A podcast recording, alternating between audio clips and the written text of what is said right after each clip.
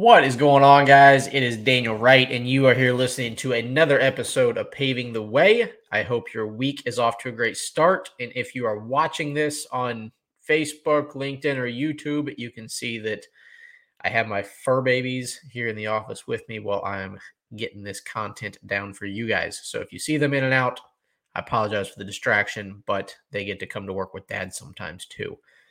If you're not watching this on a video, well, then you have no idea what I'm talking about because they aren't making any noise. So, but guys, I want to uh, jump into it this Wednesday morning with y'all and talk about a topic that uh, came up recently at a uh, an event that I participated in on a, a, live stream. So I'm a part of a, uh, a group, a business personal development group called RTA Syndicate. It's uh, led and, and, organized by two guys, Andy Frisella and Ed. There are a lot of the guys I've learned about just business development, personal development, things like that from over the last, you know, five or six years. And one of the uh, one of they they had an event in St. Louis. I couldn't make it up there this weekend, so um, so we live streamed it in our our office in the conference room, and so we could at least participate in the content and everything like that that was being presented. One of the topics that got talked about was asking ourselves, are we happy with what we're doing, like where we're at and what we're doing, and you know things like that. So it got me thinking about a comparison between happiness and joy that I heard about years ago, ironically enough, at a at a church service.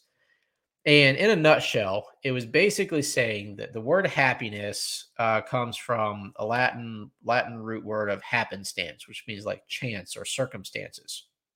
And so, therefore, your happiness is determined by circumstances or chance, things like that. Whereas joy is an internal feeling that we develop, that we create within ourselves, that we choose to experience despite our circumstances. And in today's world, I feel like we oftentimes hear a lot of people say, well, do what makes you happy, or are you happy, or you know, you should do, you know, XYZ to be happy, or this will create happiness, and all this stuff about happiness. But do we ever really hear about joy? And I think, again, this is my opinion. I think joy oftentimes isn't as isn't discussed as frequently because it cr- takes a lot of work to develop. It takes a lot of, you know, like discipline to have to choose to be joyful, even in unhappy times.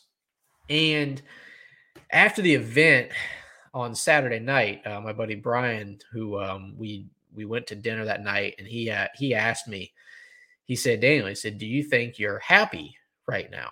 And I said, "Well." I said the majority of the time, I would say I'd have a hard time saying yes. I said, but I would very confidently say that I have a lot of joy in my life. And the reason I say that is because I have a very tough time saying I'm happy with blank. You know, whether it's I'm happy with my business, I'm happy with my car, I'm happy with whatever it may be because I always feel that there's there's more that I can achieve that my business can be better my marriage can can grow and strengthen and be better like that we're not like we haven't reached a, a, definitive point of like ultimate achievement. So i have a hard time saying i'm happy because there's always more work to do.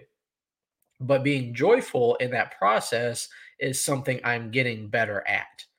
Because i've i've had the issue in, in the past of just getting sucked into that mentality of nothing's ever good enough creating me the inability to to experience joy in the journey, right?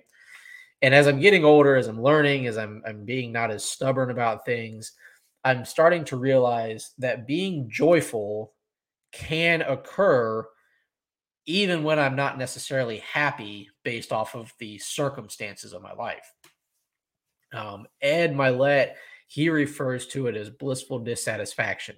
It's a similar similar concept basically basically saying, you know, I'm enjoying this time in my life. I'm enjoying this moment where I'm at, what I'm doing, but it's not where I ultimately want to be. I'm presenting it to you in a way of joy versus happiness. You know, you can be joyful even when you're not happy, right?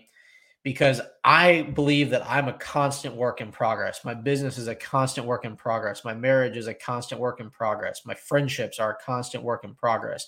Everything is continuously developing and growing and evolving.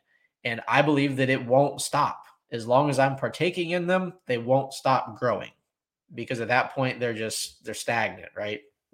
Stagnant things die and I don't want any of the things that I'm involved with to die. So I want them to always be growing and progressing.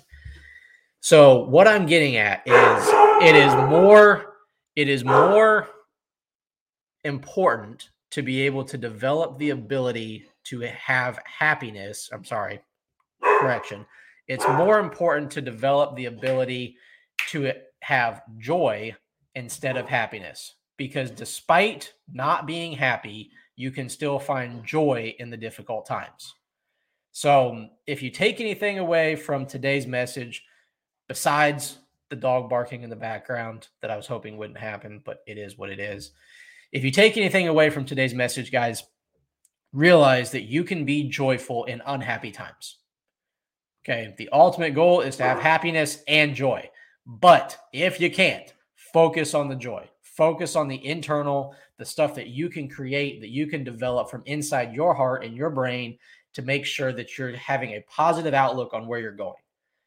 So, I hope this helped a little bit today. I know it's a short message. I'm trying to keep the Wednesday ones, you know, a little bit shorter because I know we all have a lot of stuff to do during the week. But I hope this helped. It gave you some perspective on the difference of joy and happiness.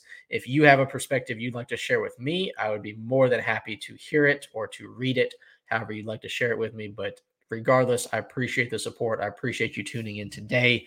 And I look forward to seeing you guys on Saturday. Have a great rest of your week. Thanks.